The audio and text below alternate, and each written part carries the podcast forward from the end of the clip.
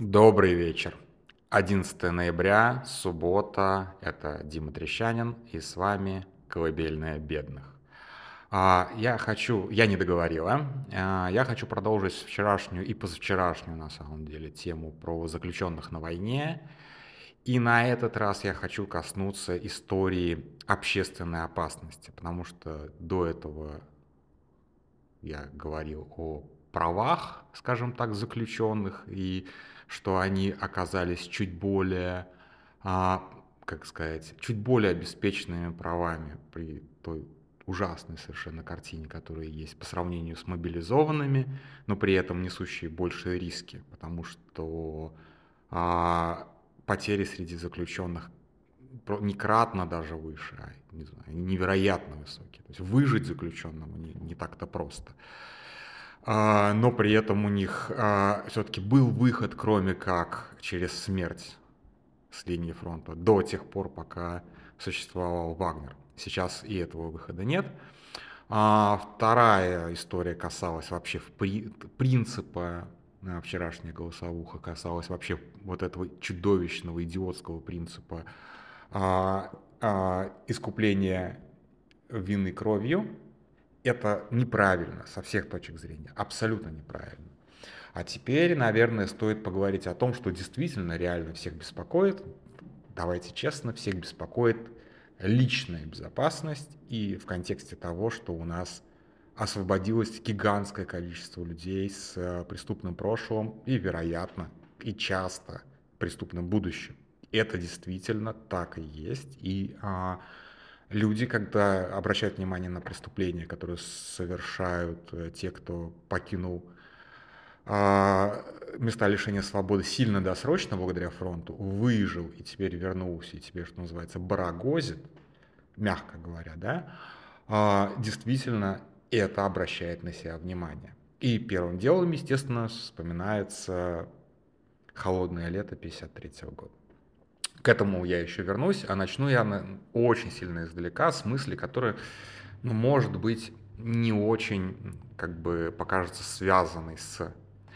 А, начну я с того, что а, в конце, а, точнее, в начале, да, в начале 2010-х годов а, правоохранительным органам Российской Федерации поставили задачу обеспечить безопасность на будущей Олимпиаде 2014 года в Сочи. А, и безопасность не в смысле, чтобы там карманники кошельки не щипали, а вполне конкретную безопасность. Безопасность, связанную с тем, чтобы не допустить, не дай бог, теракта на а, Сочинской Олимпиаде. А, конец 2010-х, э, конец, конец нулевых, начало десятых как бы уже нет Второй Чеченской войны, как бы перелистнули страницу, извините, да, вот, как бы все это уже закончилось, но на самом деле, на самом деле активных боевиков а, оставалось достаточно много, а, и тогда уже, в общем-то, в самой Чечне, наверное, не было а, активного какого-то подполья, но тогда расцвел так называемый Имарат Кавказ – то есть э, исламисты, то есть это уже были не сепаратисты, не будем называть вещи своими именами, никакими сепаратистами они к тому времени уже не были. А, там накачка была практически исключительно религиозная.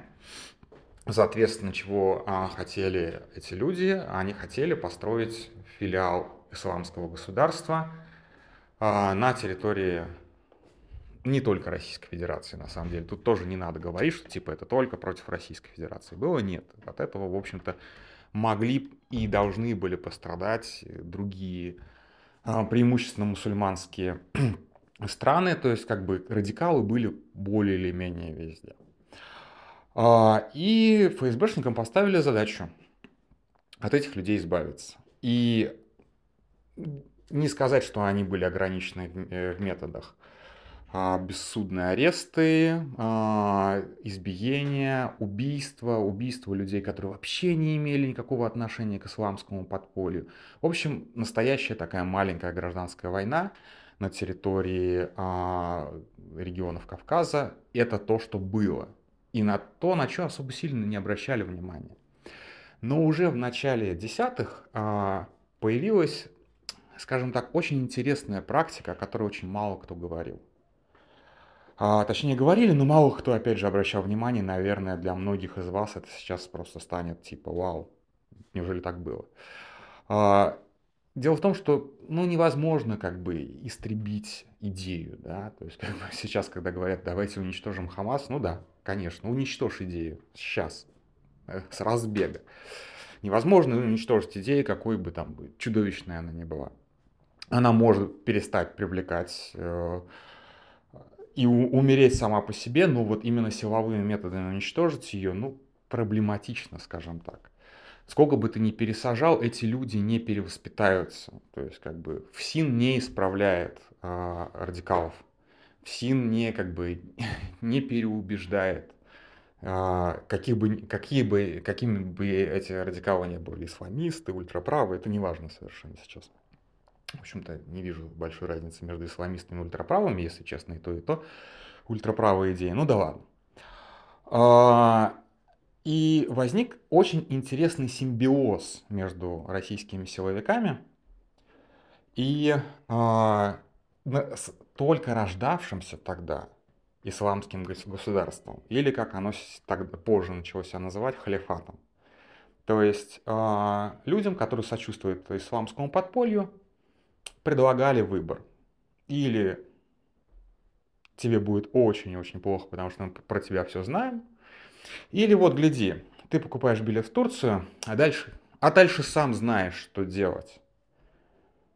И таким образом с Северного Кавказа, ну как бы и уби- убийства как бы продолжались бессудные, аресты продолжались, вот это все продолжалось. Но на самом деле большую часть людей, которые сочувствовали а, исламистским идеям, просто-напросто выдавили э, с Кавказа как раз вот в 2012-2013 годах. То есть буквально вот билет в один конец в Турцию, и дальше крутись как хочешь. Там вот твои ребята, твои братья, по вере, там по духу и так далее, они там что-то мутят. Давай как бы присоединяйся к ним. И все эти, не все эти люди, но многие из этих людей, я думаю, что это были тысячи, по, в таком полудобровольном порядке уехали. Вот. И это был офигенный совершенно симбиоз, потому что, естественно, вербовщики исламского государства в этот момент тоже не дремали и тоже зазывали к себе очень активно. То есть это был такой обоюдосторонний процесс. С одной стороны вербовка, а с другой стороны выдавливание. Естественно, все это привело к тому, что все, кто мог а, с, ну, как бы представлял какую-то угрозу для а, спокойствия и безопасности региона. Ну, не все, но почти все. А это, ну, этого оказалось достаточно для того, чтобы обеспечить ключевую задачу. А, то есть обеспечить безопасность во время проведения Сочинской Олимпиады. И Сочинская Олимпиада в этом плане прошла абсолютно без сучка и без задоринки. Другое дело, что там было, произошли совершенно другие события, которые испортили в итоге Путину все торжество. Но это другая глава, как бы, как, что называется, это совсем другая история. К чему я сейчас все это? Глядите, люди-то уехали, но это не значит, что они как бы с глаз долой и сердце вон. И исламское государство, которое расцвело благодаря вот, таки, вот такому вот выдавливанию, а я думаю, выдавливали еще из э, стран Центральной Азии, там из Узбекистана очень много людей ехало – а, то есть я, опять же, не, не лишаю людей субъектности, которые туда ехали. Многие ехали добровольно. Многих очень активно и очень результативно вербовали оттуда. Но в итоге исламское государство получилось, ну не сказать, что наполовину русскоязычным, ну, русский, русский как межнациональный язык общения, но вполне себе там была прям серьезная доля людей с постсоветским бэкграундом. Опять же, наверное, стоит погуглить какие-то исследования на эту тему, а, насколько исламское государство было советским, постсоветским. Но я думаю, что там будут удивительные совершенно цифры. И исламское государство получило подкрепление не просто в виде как бы абстрактных людей, которые вот приехали строить новый мир на руинах старого, но и людей боеготовых. То есть в отличие там, от всяких европейских мечтателей, которые приехали из Бельгии, и у, которого не было ни, э, у которых не было никакого боевого опыта. Эти люди уже имели во многом какой-то боевой опыт из-за того, что они участвовали в Первой и Второй Чеченской войне кто-то, из-за того, что они достаточно долго участвовали как бы в вооруженном сопротивлении подполья, вот это вот как бы типа, э, э, типа рейдов, типа там захвата Нальчика, например, в 2005 году. То есть это в принципе оказалось такое очень вин-вин если рассуждать в, теории, в, в рамках как бы в терминах теории игр, то это а, оказалась такая вин-вин ситуация. И это стало гигантской головной болью для сирийского режима, который на тот момент э, уже достаточно много уничтожил своих сограждан. Но исламское государство оказалось врагом, которое, в общем-то, объединило и сирийский режим, и американцев. То есть, как бы, ИГИЛ стал всеобщим врагом, как вы помните. И в том числе вмешательство России в 2015 году в гражданскую войну в Сирии отчасти можно объяснить тем, что просто Башар Асад сказал, ребят, вы тут мне прислали 5000 вооруженных боевиков, ну, боевиков, которые способны носить оружие, а теперь помогите мне их уничтожить, что-то вроде этого. То есть избавля, избавляя себя от головной боли на, на Северном Кавказе, а, российские силовики создали боль гигантскую боль для всего мира совершенно в другом регионе. А потом все это распространилось дальше на Европу и так далее. Мы все это прекрасно видели. Теракты с там, применением грузовиков, потом Батаклан и так далее. Это, все вещи плюс-минус взаимосвязаны. А, одна идиотская ошибка а, Ельцина – который развел, развязал Первую Чеченскую войну. И вот мы имеем ИГИЛ на это самое, на территории Ирака и Сирии. Прямой связи нет, безусловно. Миллион разных других факторов повлиял. Но, тем не менее, вот как бы такие вот дальнее эхо каких-то событий вполне может обнаружиться в вполне современных вещах. Это как бы в порядке вещей. А, и дальше. Эти люди, да, многие из них во время а, разгрома исламского государства погибли, но многие же и выжили, и многие же и вернулись. Опять же, а, очень многих сейчас держат в иракских тюрьмах с чудовищными сроками, в том числе женщин вместе с детьми, на что туда переезжали семьями. А, кого-то из них удается освободить, безусловно. А, каким-то там э, образом их обменивают и так далее, буквально вытаскивают обратно в Россию. И не сказать, что эти люди, как бы за ними, конечно, наверняка там местные органы власти, силовики как-то присматривают, но это не значит, что как бы, то есть окончательного избавления от исламистского подполья в итоге-то все равно не произошло. Физически эти люди есть, они не передумали. Так что вот такая вот длинная история, которая напрямую не связана с освобождающимися зэками. И теперь мы а, возвращаемся в холодное лето 53-го. Блин, уже 13 минут, я даже не перешел к сути. Мы возвращаемся к холодному лету 53-го. А, что тогда произошло? Берия приходит к власти, и он объявляет амнистию. Причем амнистия касается не 58-й, не политических, а амнистия касается как раз урлы. То есть, ну вот, реально вот просто криминалов, а, которых тоже содержали в том, в том же самом ГУЛАГе. Я не помню цифр, сколько тогда освободили, это были сотни тысяч человек. Их освобождают одномоментно, и поскольку еще ну, как бы продолжается послевоенная э, разруха, голод, беднота и так далее, бедность, э, эти люди очень легко, их даже особо, как бы их освобождают, их просто выпихивают за ворота лагеря очень часто, без всего у них нет никаких социальных связей, они принципиально как бы криминалы, то есть как бы это фактически такая полуорганизованная преступность.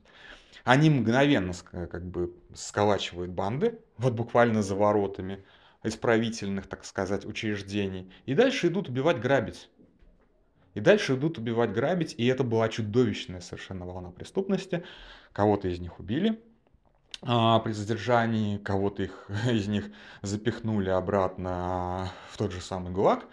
Но факт в том, что чудовищный всплеск преступности произошел из-за того, что из-за вот этой вот самой Бериевской амнистии. А, и, конечно же, такой сценарий сразу же рисуется в нашей голове, когда мы говорим о том, что а, десятки тысяч заключенных освобождаются без всяких условий, с полным, как бы, с полным прощением со стороны государства, то есть до них даже типа судимости нету. А, и типа гуляй рванина, делай что хочешь. И мы прямо сейчас видим, что действительно так и происходит. Каждый день у нас появляется одно, иногда там два сообщения о том, что бывший заключенный, который подсидел всего-то там пару лет за какое-нибудь преступление, а, ну, очень тяжкое, то есть от, от десятки и дальше, опять кого-то убил, опять кого-то зарезал, опять кого-то пытал и все остальное. То есть полная безнаказанность. А, тут надо сразу же оговориться, что немножечко это еще и фокус СМИ такой. Потому что вообще обычно такие новости, они не выходят за пределы ну, как бы СМИ региона. То есть, если просто человек кого-то вот так жестоко убил, но об этом редко напишут в а, как бы, федеральном, как, в московском издании. То есть, медиазона редко напишет о каком-нибудь бытовом убийстве. А, ну, какие-то мы случаи, естественно, отписываем, но вот прям совсем чернуху-чернуху мы на самом деле стараемся-то не брать. Иначе у нас действительно был какой-то криминальный ментовский вестник. Мы все-таки больше пишем о взаимоотношении человека и государства, а не человека и человека. Но не суть важно. Все равно СМИ, поскольку внимание СМИ, независимых СМИ, приковано именно к этому вот социальному явлению, безусловно, постоянно об этом пишут и постоянно делают упор, что этот человек не просто так убил, а вот он освободился и убил. Такое часто бывает, когда СМИ вдруг начинают обращать внимание на конкретный там вид преступлений, и тогда создается ощущение, что это прям волна. Вот. Россию захлестнула волна такой-то вот преступности. На самом же деле, если об этом как бы, если посмотреть, что вообще в принципе происходит, но это как бы это малая доля, это малый процент от всего ужаса, который происходит в России. То есть как бы мы просто на это обращаем внимание. Но опять же, справедливо. Если бы этих людей не освободили, этих преступлений бы не было. Все правда. А, почему я не очень верю в холодное лето 53-го? Во-первых, потому что масштабы освобождений все-таки не те. Моя любимая такая байка, не байка, что медиазона, когда э, запускалась в 2014 году, население тюрем, колоний и так далее было в два раза больше, почти в два раза больше, чем на начало войны. То есть а, за 8 лет существования, где вы были 8 лет, за 8 лет существования медиазоны сама по себе тюремная система похудела почти на 400 тысяч человек тюремного населения. Почему так произошло? Ну, как бы сейчас, наверное, будет глупо ссылаться на Стивена Пинкера и говорить, что вот в принципе мир идет к большей безопасности, к меньшему количеству насилия, но я считаю, что это действительно так и есть. По крайней мере, Россия была в этом тренде.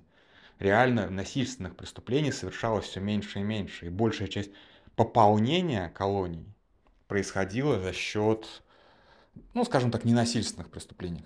Ну вот как бы, как я вчера говорил про закон о трех зиплоках. То есть в основном как бы людей сажали, сажают по 228. Это не насильственное преступление, хотя как бы есть и иные мнения, что называется. А, ну иногда там 228 плюс какие-то еще статьи. Там по-разному бывает. А, во-первых, да, то есть мы и так получили на свободе 400 там на самом деле гораздо больше тысяч человек, потому что это просто как бы, это дельта, да, это разница между теми, кто вышел и, и, и теми, кто сел заново. А, поэтому как бы на свободе, то есть за это время, за эти 8 лет, а, из тюрем без всяких, ну там была одна амнистия, но она на самом деле была жалкой. Даже вот по сравнению с тем, что сейчас происходит, это была жалкая амнистия, и освобождали действительно людей, которые не представляют особой общественной опасности. А, и так покинуло там 500 тысяч, 600 тысяч человек покинуло колонии. Мы увидели какую-то а, вспышку? На самом деле нет. Как было, так и осталось. И опять же, стало меньше преступлений. Второй фактор, который на этом сыграл на самом деле, это, как ни странно, а, но широкое, широко практикуемое так называемое досудебное соглашение, когда человек признает вину, а ему не могут дать больше двух третей от максимума. Учитывая, а, скажем так, обвинительный уклон нашего правосудия, на самом деле такая сделка оказывается достаточно часто выгодна. Потому что, почему обеим сторонам, опять вин-вин, а, следаку не надо ничего доказывать, человек сознался, суду не надо, не, как бы, не надо исследовать доказательства, все как бы заседание проходит за один день, а, а человек, если бы это был на, настоящий суд, скорее всего, получил бы больше, типа там на пару-тройку лет. Из-за этого тоже как бы судебная, как бы э, тюремная система очень сильно похудела. Просто сроки стали там на пару лет меньше в среднем. А, но это теория. Я, кстати, ее не проверял. То есть это теория. То есть на самом деле зеков у нас все меньше и меньше и меньше и меньше становилось. Мы как бы приближались постепенно к европейской норме. А кто выходил? А выходили те люди, которые э, совершали вот эти вот самые-самые страшные преступления 90-х, бандиты, люди, которые состояли во всех этих организованных преступных группировках, организованных преступных сообществах, они как раз досиживали свои там десяточки, пятнашечки, где-то даже двадцаточки. Вот. Тут как бы тюрьма не исправляет практически никого и практически никогда, но она делает тоже достаточно как бы очень важный момент, который на самом деле работает, как бы опять же чудовищно это не звучало. Когда человек молод, он гораздо более склонен на какие-то резкие поступки, в том числе насильственные. Когда человек уже в возрасте, он еще 10 раз подумает, да и силы уже не те, и так далее, и так далее, и так далее. То есть сколотить банду 20-летней шпаны гораздо проще, и она будет гораздо агрессивнее, чем банда 40-летних мужиков, которые максимум напьются в бане и, опять же, изобью, если и забьют кого-то, то скорее друг друга. Поэтому, естественно, человек, даже если он на самом деле жестокий отморозок, но его изолировали от общества через, э, на 20 лет, через 20 лет он выйдет совершенно другим. Он будет, может быть, в душе таким же отморозком, но гораздо менее способным на какие-то жестокие поступки. В среднем, опять же. Есть люди, которые совершают страшные преступления в 40-60. У нас есть один 70-летний персонаж, больше 70, который совершает сейчас самые страшные преступления. Правда, он не сидел. Пока. Вот, так что, как бы, действительно, тюрьма, она не исправляет, но она немножечко вот снижает общественную опасность за счет того, что как бы передерживает самых отмороженных людей. Это правда так. То есть она как бы не избавляет от, от проблемы, но она вот ее таким образом отсрочивает. А, и люди, которые освободились сейчас благодаря войне досрочно, вот этого как бы вот этого пути они не прошли. И они по-прежнему представляют опасность и даже, может быть, большую опасность. А знаете, что произойдет дальше? А, большая часть этих людей опять заедет на зону. Совершив преступление, они опять заедут на зону. То есть мы, условно говоря, получив на свободе 30 а, тысяч зеков, мы получим 20 тысяч преступлений. Возможно, все эти 20 тысяч будут убийства. А, но эти люди опять получат большие сроки и сядут. 10 тысяч, то есть я говорил 30, 20, соответственно, преступлений, 10 тысяч ничего не сделают. Вот примерно такой расклад будет, плюс-минус. Там надо смотреть, как бы, Э, всегда есть такая штука типа э, процент рецидива. В России он, кстати, чудовищно большой. Опять же, потому что системная, э, система исполнения наказаний никого не исправляет. Ну, что имеем, то имеем. То есть на самом деле мы действительно получим некий всплеск преступности, но он не будет настолько масштабным, что вот просто страшно будет выйти на улицу. Наверное, в 90-х мне было страшнее ходить по улице, чем. Но все это, конечно, хорошая математика, но на самом деле а, общественная опасность и всплеск насилия в обществе можно очень легко спрогнозировать. И преступниками, насильниками, убийцами будут не зэки.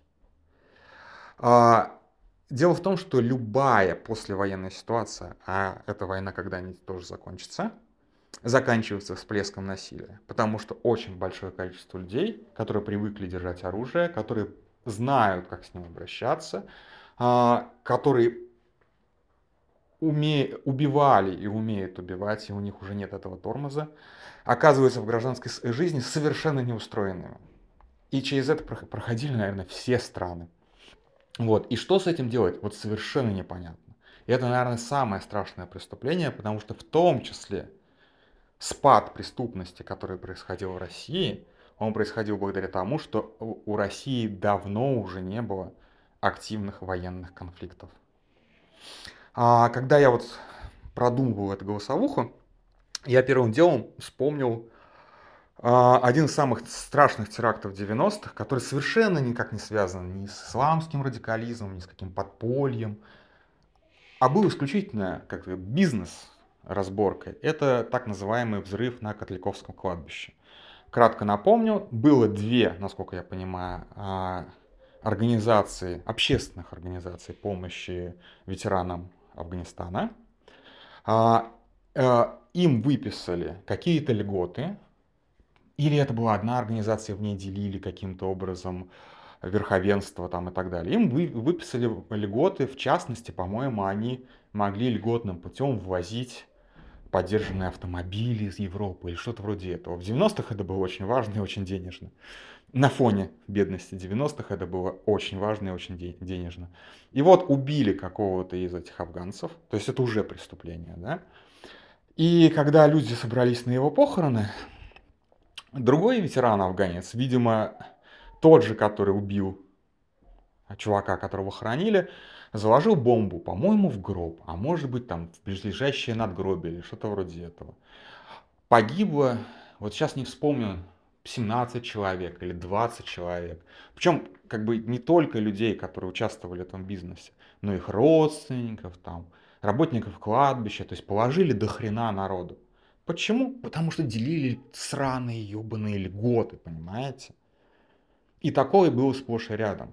То есть ветераны Афгана стали а, незаменимым совершенно инструментом для организованных преступных, организованных преступных сообществ. Они прям стали очень ценными солдатами в этой войне. Я уже рассказывал, кратко касался о э, истории Тольятти, где за 92 тысячные убили больше тысячи человек в бандитских разборках. В Самаре тоже много убили. Но вот просто про Тольятти знаю, что цифра больше тысячи. Это те, кого нашли. Там еще очень много пропавших без вести. И в этом плане я очень рекомендую. Этого человека достаточно сложно читать. А, такой историк бандитских войн Самары и Тольятти Олег Иванец. У него, он пишет в ЖЖ, публикует там, у него его книга опубликована там глава за главой, написано достаточно корявым языком, честно говоря, мне тяжеловато читать все это было, но я прям рекомендую. И вот один эпизод, который мне там запомнился, когда человек просто зашел то ли на совещание, то ли на пьянку, а, и убил всех, кто находился в помещении. Там было там 8 или 10 человек он убил. Просто вот зашел, всех расстрелял. Совершенно просто, как, как бытовая история совершенно. Потом еще добил тех, кто, кто, а, кто еще двигался. Я не помню, был он ветераном или не был. Предположу, что был. Скорее всего, так и есть. То есть а, афганская война, первая чеченская, вторая чеченская дала до хрена боевиков для организованной преступной а, деятельности. То есть, как бы, опять же, есть неорганизованная преступность, обычное там, часто бытовое насилие, а есть организованные преступные группировки. И общественная опасность ОПГ гораздо, гораздо выше. А что мы получим в конце войны? Я приближаюсь к 30 минутам и, видимо, пересеку на этот раз отметку. В конце войны мы получим где-то полмиллиона человек. Не там 30-50 тысяч освободившихся зэков, а полмиллиона человек, которые умеют обращаться с оружием, понимают приказы, понимают дисциплину, понимают, э, э, понимают насилие и там, так или иначе в нем участвовали. Лично убивали или так или иначе, не имеет никакой жалости к какому-то там мирному населению, сопутствующим потерям. И самое главное, поскольку эта война превращается в массовую эксплуатацию вполне себе партизанских методов, они будут обладать навыками не только стрелять из оружия в указанном направлении, но и, например, минирование, а, там, установка растяжек а, и прочее, прочее, прочее. Но самое, что меня вот там прям пугает, вот реально, вот что может представлять прям большую опасность, это FPV-дроны. А, один мой друг рассказывал мне, как он сидел в своей учаге на уроке, а, ему было скучно, он смотрел в окно, и вдруг он увидел, что на, на стадионе через дорогу там такая типа вышки. Он видит, что какой-то чувак на эту вышку карабкается. Он забирается, чувак, на эту вышку, мой друг на него смотрит, такой смотрит, смотрит. По дороге между школой и, собственно, стадионом едет машина, джипчик. Вдруг этот чувак, а там не сразу было понятно, что это, расчехляет нечто, что очень по похоже на реактивный противотанковый гранатомет. И стреляет в этот джип. А, чувак, который, собственно, был целью этого покушения в джипе, а, граната даже не взорвалась. Она просто прошила, а, если я не ошибаюсь, это был директор очень важной автодилерской сети. Как раз, кто помнит мою историю про самарских олигархов, тот помнит такую аббревиатуру, как СОК. Но вот а, директор самарских автомобилей был их основным конкурентом. В общем, граната прошила директора самарских автомобилей на, насквозь и не взорвалась, но это ему хватило. Он просто умер на месте. Чувак спокойно ушел с этой вышки, и его, по-моему, в итоге никто никогда не нашел.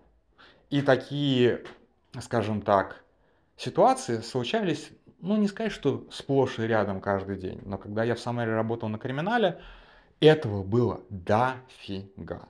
Расстрелы инкассаторов массовые совершенно из автоматического оружия. Все это как бы было. А сейчас, ну этого ну сильно меньше. А сейчас вот люди, которые вернутся, они будут... А, естественно, будет очень много еще нелегального оружия, фронт всегда дает гигантское количество, скажем так, сувениров.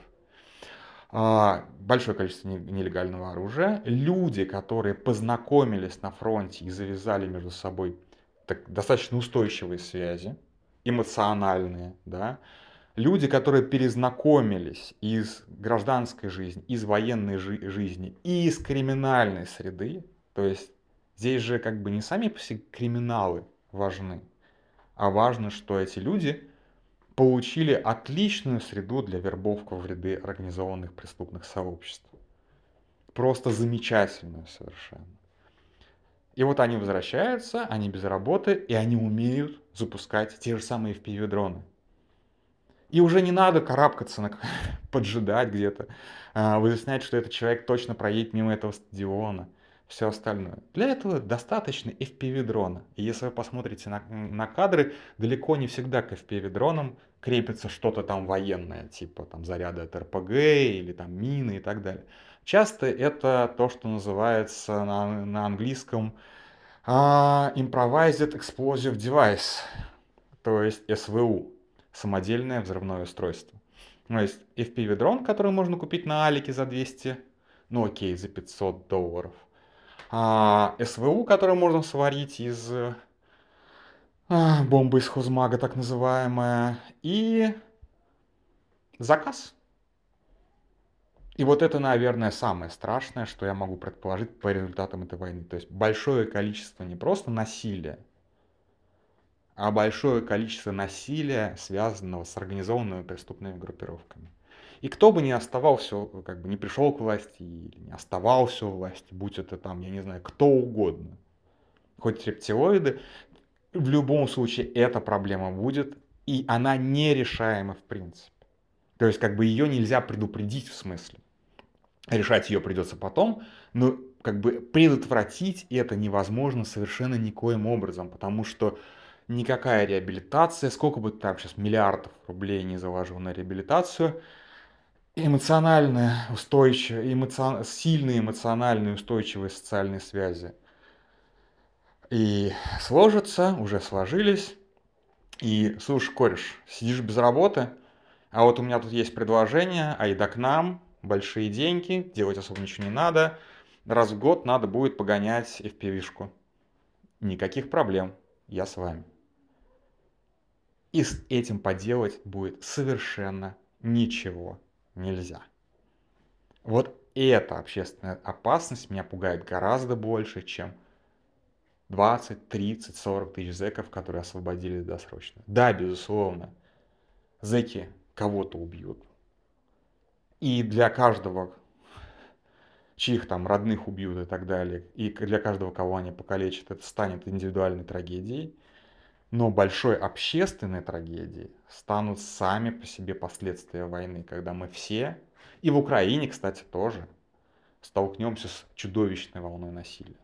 И эта волна насилия вполне может как бы выйти и за пределы и России, и Украины, потому что такого рода специалисты будут востребованы во многих странах, потому что везде есть бизнес, который хочется поделить, доходы, которые хочется прибрать к рукам и так далее, и так далее. И на месте всяких там сечных, э, не знаю, там Олег Первых, а, и так далее, и так далее, и так далее, которые живут в закрытых поселках и передвигаются на бронемашинах, я бы на их месте вот подбольше, почаще смотрел бы а, видосики, где взрывают всякие буханочки, и представлял себя и свою машину на их месте, потому что антидроновой защиты на всех не хватит. И как мы видим, опять же, ни хрена она особо не работает. То есть, если дроны ФБК летали над поместьями Путина.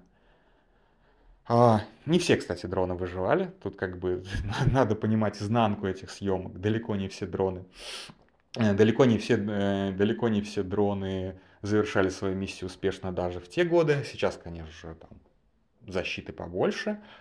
Вот. И Путина, скорее всего, FPV дроном не возьмешь. Но человека на ранг, на два ранга ниже вполне достать можно. И здесь риски у всех примерно одинаковые. И я прям жду новости, когда первого какого-нибудь топ-чиновника просто вальнут FPV-дроном.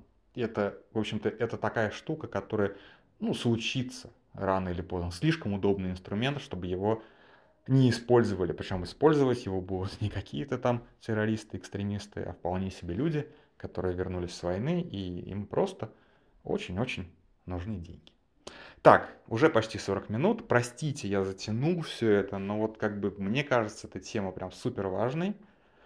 А, может быть, я завтра еще что-нибудь на эту тему поговорю, потому что вот реально то, что меня беспокоит.